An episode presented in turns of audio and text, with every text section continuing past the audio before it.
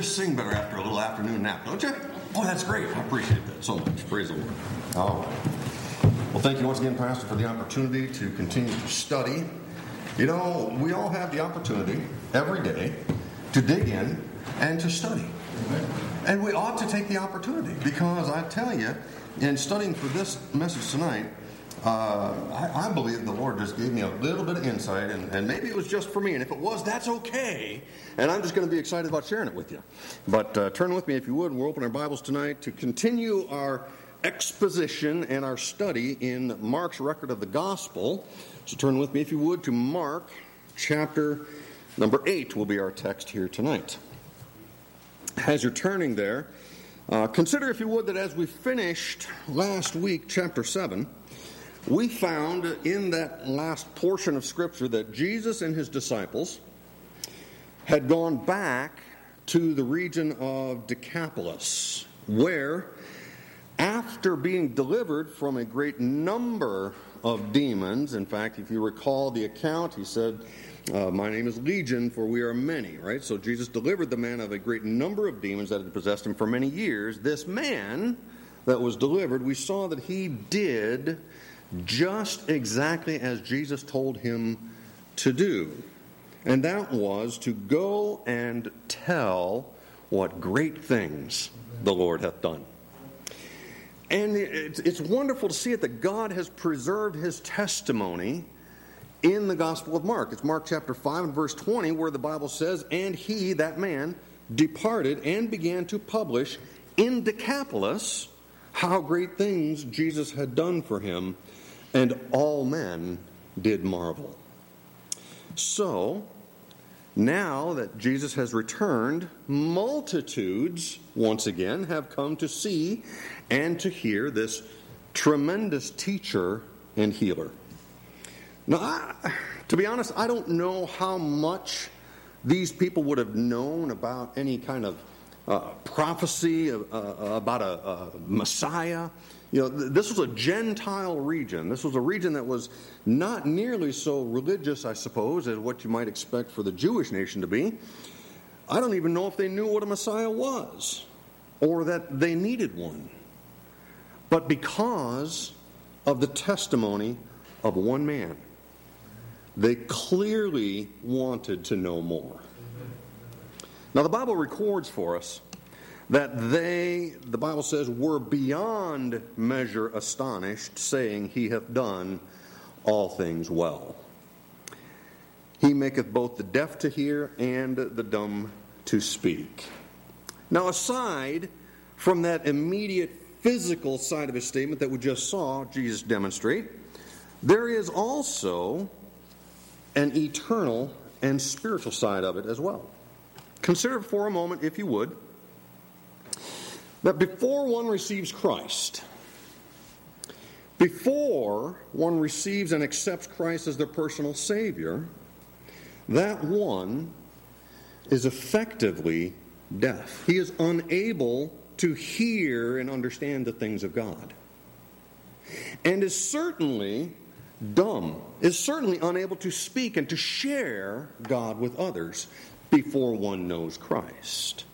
1 Corinthians chapter 2 and verse uh, 14 tells us the natural, or that's the lost or the unsaved man, the natural man receiveth not the things of the Spirit of God, for they are foolishness unto him, neither can he know them because they are spiritually discerned. Now, coming back, however, to our text tonight, to this statement that closed out Mark chapter 7, it is Jesus and Jesus alone who will enable those who are unable to hear and to understand. And he will enable them to be able to receive the things of the Spirit of God. And, friends, if we find ourselves feeling unable to share Christ with others, remember that it is Jesus who will, how did the Bible say it? Loose the tongue and enable you and me to speak of the things of God that others need most to hear. But, friends, that only works so far as we are willing and able to give ourselves to Christ and to abide with Him. And that brings us to our text tonight in Mark chapter 8, verses 1 through 9. Follow along with me. Let's read. The Bible here records, uh, it tells us, in those days, the multitude being very great and having nothing to eat, Jesus called his disciples unto him and saith unto them, I have compassion on the multitude, because they have now been with me three days and have nothing to eat. And if I send them away fasting to their own houses, they will faint by the way, for divers of them came from far. Verse 4 says, And his disciples answered him, From whence can a man satisfy these men with bread here in the wilderness? And he asked them, How many loaves have ye? And they said, Seven. And he commanded the people to sit down on the ground. And he took the seven loaves and gave thanks and brake and gave to his disciples to set before them. And they did set them before the people. Verse 7 says, And they had a few small fishes, and he blessed and commanded to set them also before them. So they did eat and were filled. And they took up of the broken meat that was left seven baskets. And they that had eaten were about 4,000, and he sent them away. So, as we look to this message tonight, I've titled the message, Here in the Wilderness. As we look to this message tonight, God help us to see and understand, I think, just two points if we wanted to look at, a, at an outline, if you will. Point number one, the compassion of Christ. And then point number two, cooperation with Christ. And let's pray. Father God in heaven, as we look to your word tonight, oh God, there is no possible way that we, as mere mortal men and women, can have the full understanding. We can't understand and apply this to our own lives except that the Holy Spirit work. Oh, God, won't you open our understanding? May the Holy Spirit of God have complete control of this service tonight. Lord, may the things that are said here tonight come from you. May the things that are said, Lord, enter into our hearts and change us for the better. And Lord, uh, to be honest, if it's just for me, then I'm okay with that too. But I'm so thankful for your word and so thankful for the insight that you can grant us just as we need it. And Lord, may your will be accomplished here tonight. May Jesus Christ be exalted tonight. And we ask it in Jesus' name. Amen. So, the compassion of Christ. As our text begins, it's clear that Jesus has spent some time here in this area of Decapolis. I mean, it, it, it, even tells us. Presumably, during his time that he spent here, he has been teaching and healing and sharing God with these folks. I don't imagine that Christ would go into any place that is a Gentile nation that needs to hear about God and just vacations there and doesn't share God with them. I have to believe that he was there teaching and healing and sharing God. And I would surmise by the reference made in verse 36 of chapter 7, where we read, But the more he charged them, so much the more a great deal they published it. You'll recall that uh, he healed this man and he charged them not to publish it. But in fact, they did. They published it a great deal, the Bible says. And I would surmise that, given that reference, over these days, the multitude that was gathering only grew as they heard that this man was here. As indicated right away in verse number 1, in those days, in chapter 8 and verse 1, in those days, the multitude being very great. Now, we've seen other passages, we've seen other accounts where the multitudes gathered and the multitude was great. And the multitudes gathered and the multitudes filled the house so that there was not even room to stand. We've seen those. And here it says that the multitude was very great. Why? Oh, well, remember, it was because of one man's testimony. Because the man that was delivered was so profoundly changed by Jesus Christ he was not going to let a day go by that he didn't share how great things God hath done. So the multitude was very great. And of course, as we've already read, verse 9 concludes that there were about 4,000. We read that just a moment ago. Now, these people, I believe, were evidently so excited about hearing the news of Jesus' presence. They came, and, and even Jesus said they came from near and far and I, I, I almost have to believe that they came without thought of how long they might be there. The man of God is here. The healer, the great teacher, the healer is here. Let's go. I need to get uh, in touch with this man. But you see, I don't think that mattered. They just went. And the Bible says that, well, they had nothing to eat. Until finally, Jesus said to his disciples in verses 2 and 3, and we read it here again I have compassion on the multitude, because they have been now with me three days and have nothing to eat.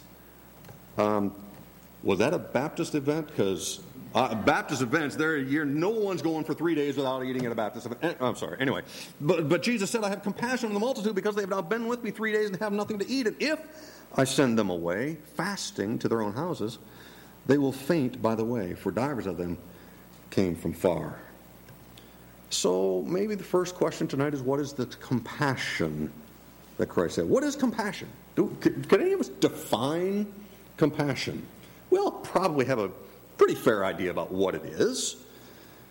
Well, according to my favorite dictionary, and probably almost all of you know what that is, but according to my favorite dictionary, that's Webster's 1828 dictionary, by the way, the compassion is defined as a suffering with another. It's described as painful sympathy. Maybe another word is empathy. It's also defined as a sensation of sorrow excited or stirred up by the distress and misfortune of another. You see, Jesus had compassion on this multitude. He felt the desire and the sorrow and the, the, the feeling of this multitude of Gentiles. How they were seeking God so much from one man's testimony that they just came and they stayed for days without so much as a thought or a complaint that they didn't have anything to eat. But Jesus recognized. He recognized and he knew the needs of all of these in the great multitude, and he could feel their strife as well. Friends, that's exactly how Jesus knows and feels what you and I face from day to day. So when the time of need arose, the Bible says that Jesus was there, recognized, and met the need. When it was really needful, Jesus stopped what they were doing and he met their need. It is that same compassion that moved Jesus to heal the physical infirmities of so many, and that moved Jesus to tears when he saw Mary and others weeping at Lazarus' grave. It's that same compassion that moved Jesus. The Bible tells us in John 11 35, Jesus wept. And it goes on to say, Then said the Jews, Behold how he loved him. He had compassion. And friends, it's that same compassion and love expressed by Jesus when he entered Jerusalem prior to his crucifixion. And the Bible says he wept over the city. He said, Oh, Jerusalem, Jerusalem, how I would have saved you.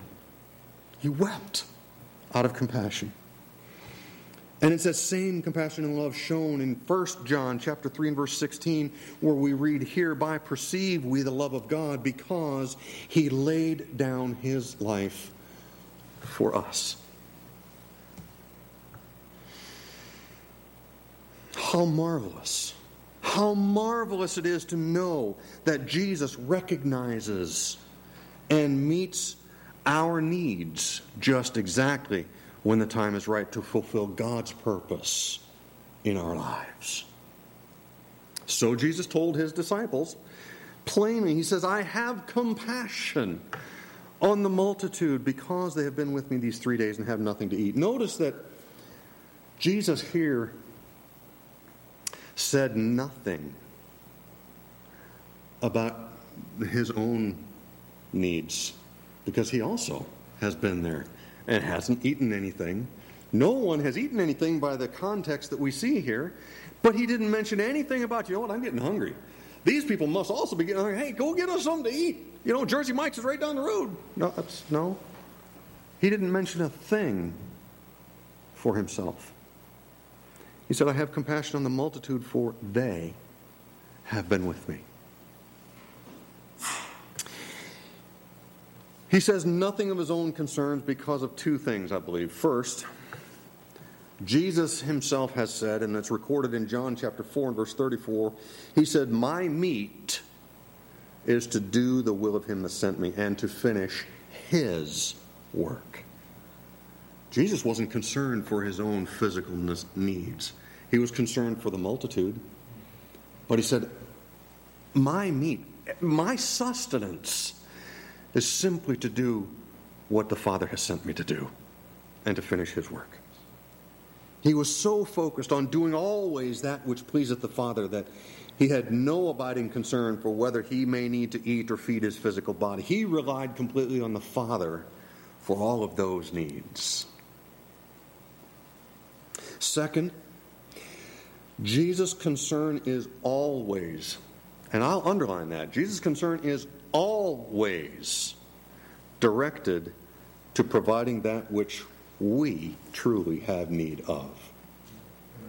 John chapter 6, verse 37 tells us, All that the Father giveth me shall come to me, and him that cometh to me I shall in no wise cast out. Meaning that whatever needs we have, God, Jesus is not going to dismiss us and say, I don't have time. When the need is right, Jesus will meet our needs.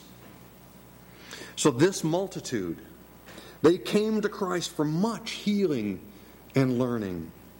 And He not only filled that need, and He did not refuse the growing multitude, but He would also provide the necessary sustenance as well. The disciples, on the other hand, as we continue reading this account, the disciples were not quite so convinced that they could do anything. Verse 4 says, And his disciples answered him, Are you kidding me? He said, From whence shall a man satisfy these men with bread here in the wilderness?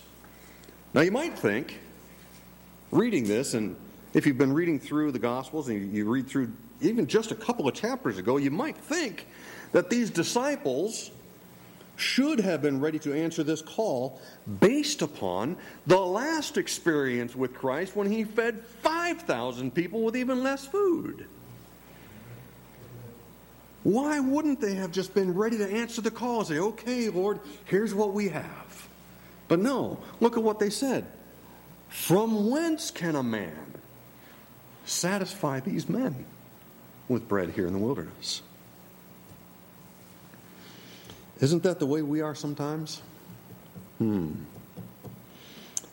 Too often, in fact, we are this way, I believe. You see, they looked, or they lacked rather, and, and sometimes I have to believe that we lack the faithfulness to God and the understanding that we want to have, but we lack it so that when Jesus calls upon us, we, we kind of balk at it. And, and we come back to this well, I'm going to have to get some clarity and, and, I'm going to have to get some understanding before I can move forward. I'm going to have to just pray about this for a while. But, friend, is, if Jesus has laid it on your heart, why, why do we balk at it? The disciples said, But you're kidding me. We can't possibly feed these, these people. The disciples only saw 4,000 people that needed to be fed. And they didn't consider that God is able, no matter what, no matter where, to provide. But Jesus knew better than they did, didn't he? Jesus knew better. He said, I have compassion on the multitude. Which brings us to the second point tonight cooperation with Christ. Now, clearly, we know this account, having read it already. And we know how Jesus once again prayed and he gave thanks for what food there was and he broke it and he gave it to his disciples to serve the masses and then did the same thing with a few small fish. We read all of that. We know that Jesus was able to do that. And when all had eaten their fill, seven baskets of remnants were picked up and gathered. So, what's the lesson? We just read about this a couple of chapters ago when he fed the 5,000. So, what's different about this one? What, what more could we learn? Yes, Jesus is able to do miracles. That's great. First, I believe that he's recorded a second account to reiterate to us, first of all, that God is sufficient. God is sufficient.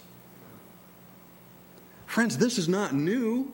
You know it as well as I do that God is sufficient. I believe we could all stand and relate multiple accounts in our own lives of how God has provided when we just didn't have what was necessary to meet a need that we had. Didn't the Apostle Paul, when he went to God three times, said, God, take this thorn from my flesh. And what did God say? My grace is sufficient. God is sufficient. But, friends, there's more to this lesson. That's exciting. There is more to this lesson than that. You see, Jesus, in this situation, similar to his previous feeding of the 5,000, did not ask about, and he did not make any mention of the disciples having too little of faith. Now, there were other accounts that the disciples woke him up out of a dead sleep because the storm was raging. And then he said, Oh, where is, oh, ye of little faith, but not here. He didn't mention anything about their little faith. His question was, How much do you have? Oh, well, well, well, we got a little bit. How much do you have? Well, we have seven loaves. And then, friends, notice that before anything else, he then commanded, the Bible says, in verse number six, he commanded the people to sit down on the ground and he took the seven loaves. So before anything happened, he commanded the people to sit down on the ground. Why? Well, I believe there are several reasons. But mostly, I believe that it was a demonstration that when we are faced with a seemingly impossible situation, our first action must be to pause, to calm ourselves, and to purposely take a position of rest before our all sufficient God. That's the first step that we must take. If we're facing the impossible, should we get all frantic? I don't know what I'm going to do. I don't have the money for this. I don't know how this is going to work out. No, the Bible indicates to us that the very first thing we ought to do is just sit down.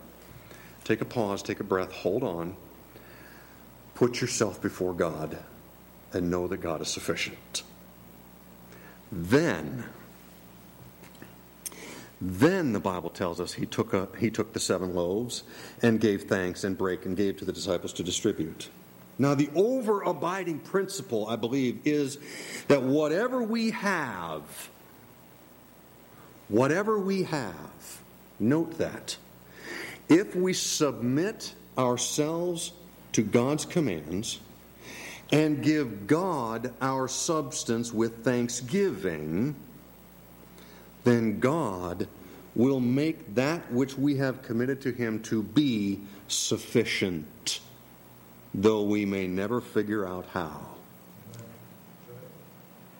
What was his question? How much do you have? Well, we have a little bit, but that's not nearly. How much do you have? Here's what I have. If we will give God what we have and commit ourselves and that whatever it is to God, God will make that sufficient. Yes, this does apply to the material things that we have. It applies to our home and our cars and our food and all of the things that we have. Yes, it applies to all of those, and it applies to the monetary things that we have as well. And yes, if I were really to dig deep, I could pull out a tithing principle out of this message, but that's not what this message is about. The message is about we're here in the wilderness, and if we give to God what we have, God will make it sufficient. Do we ever consider that this account, as we read through this, well, that's a great second account. Yeah, he fed 5,000, here he feeds 4,000, that's great, let's move on. No, but have we ever considered that this account has as much to do with how we serve God and how we witness to others as it does to what we do with the things that God has given us. Have we ever considered that? He's talking about feeding people food. But look what he said. How much do you have?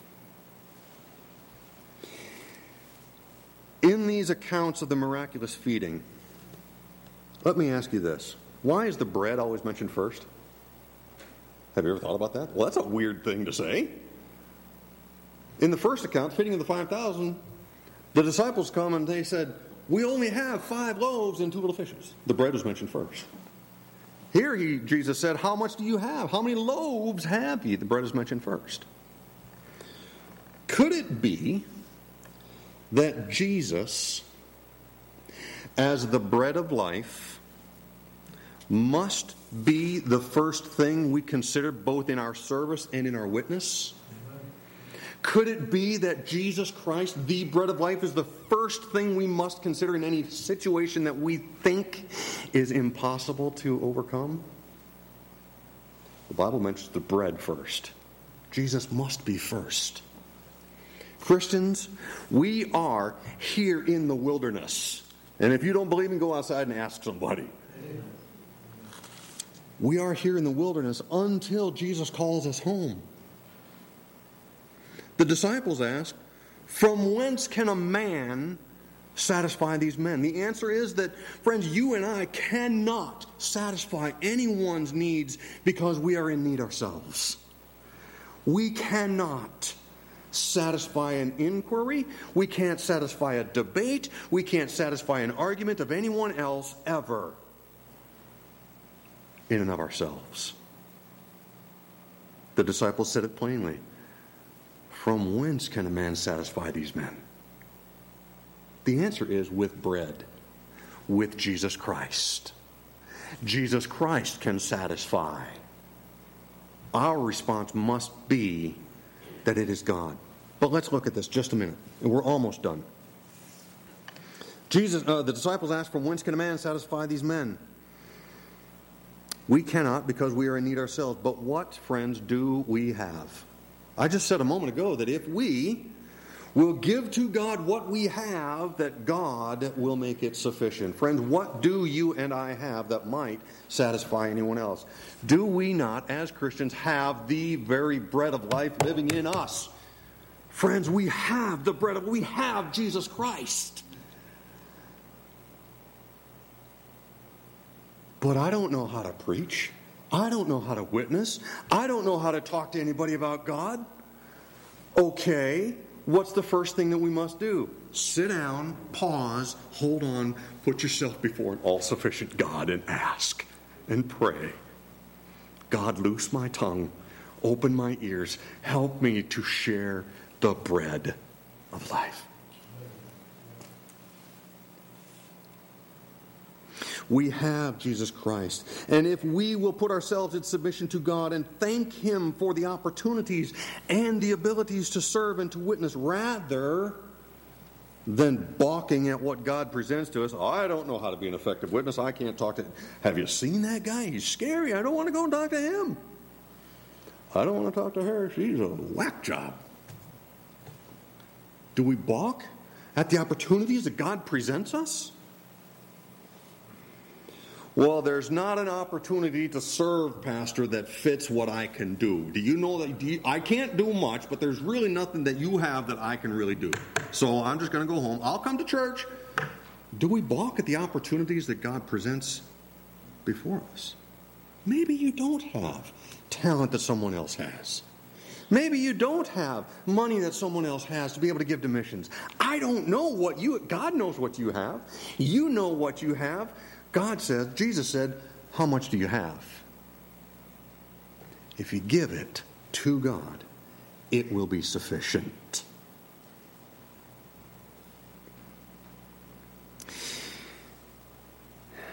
If we just pause before God and give thanks and ask His blessing and ask His guidance, and then take what we have, whether it's our knowledge, our experience, our talent, our ability, whatever it is, and if we start with Jesus to take one step, one bite, one piece at a time, one little step at a time, little by little. We talk, we sing the song often.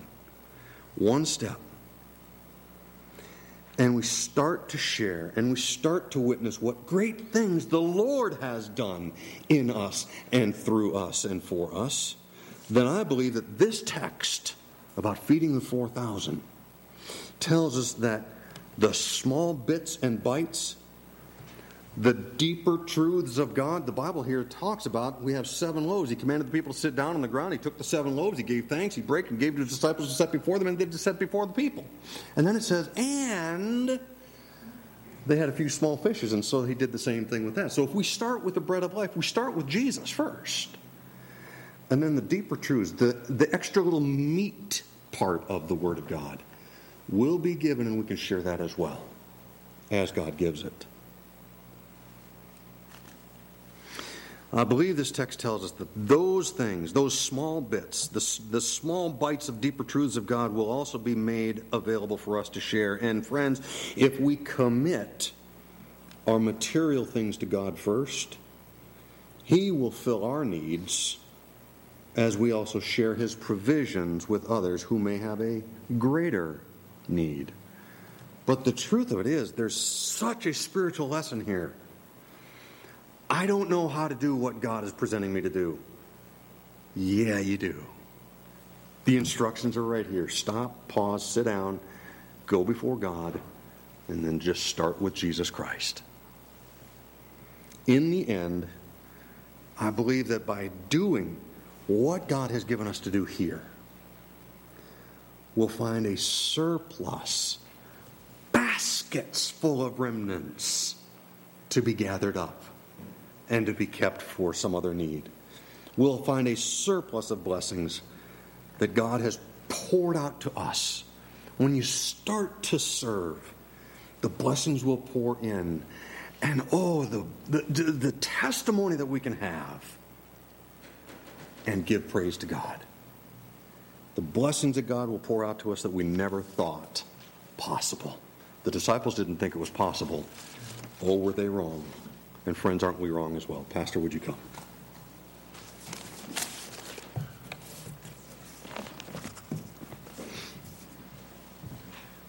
Well, certainly two hymns come to mind. One is Nothing is Impossible with the Lord. And the other one is Little is Much when God is in it. How often we sing these hymns, we sing these songs, and it kind of goes zing right over our head.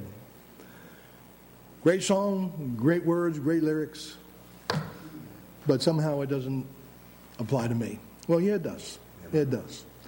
So when you leave here tonight, you say, Lord, I may not have much, but what I do have, personally, financially, whatever, Lord, I'm going to give it to you. And Lord, you do with it and do with me what you can. And God can work miracles. Amen. Amen. Father, we thank you for this time that we could be together in the house of the Lord tonight. Lord, we thank you for the message that we have heard, we have received from your word. And Lord, there are many times in our lives why, where we bulk because, Lord, we don't think we have the ability or maybe we don't have the time. Lord, uh, we allow the flesh so often to dictate our, our do's and our don'ts. And so, Lord, may we as your children become so surrendered that, Lord, whatever you ask us, whatever you lay in our hearts to do, we will dispense immediately with the excuses and say, Yes, Lord. You guide, you direct, and I'm going to follow. And so, Lord, you guide and direct as we go about this week. Lord, may we be able to win someone to the Lord. May each and every one of us come to the house of the Lord on, on Sunday and give a testimony and said, Boy, it was so great because God opened the door and He allowed me to share the gospel. And we had this response, we had that response. So, Lord, you use us throughout this week. Use us for your honor. Use us for your glory. And God, we pray that your guide and direct as we go our separate ways, remembering each other. In Christ's name we pray. Amen. I'm going to mention, too, about Brother Ed Hart. Brother Ed Hart, he's got four people that are going to be baptized. And he'll be using our baptismal pool because uh, Faith Baptist right now, they're under our construction inside the sanctuary there. So I pray for Brother Ed. Uh, as uh, his church continues to uh, face various issues out there in, in Hinesburg area. So, but pray for his health because uh, Um, I'm not sure how he's going to get up those stairs and in that pole because he struggled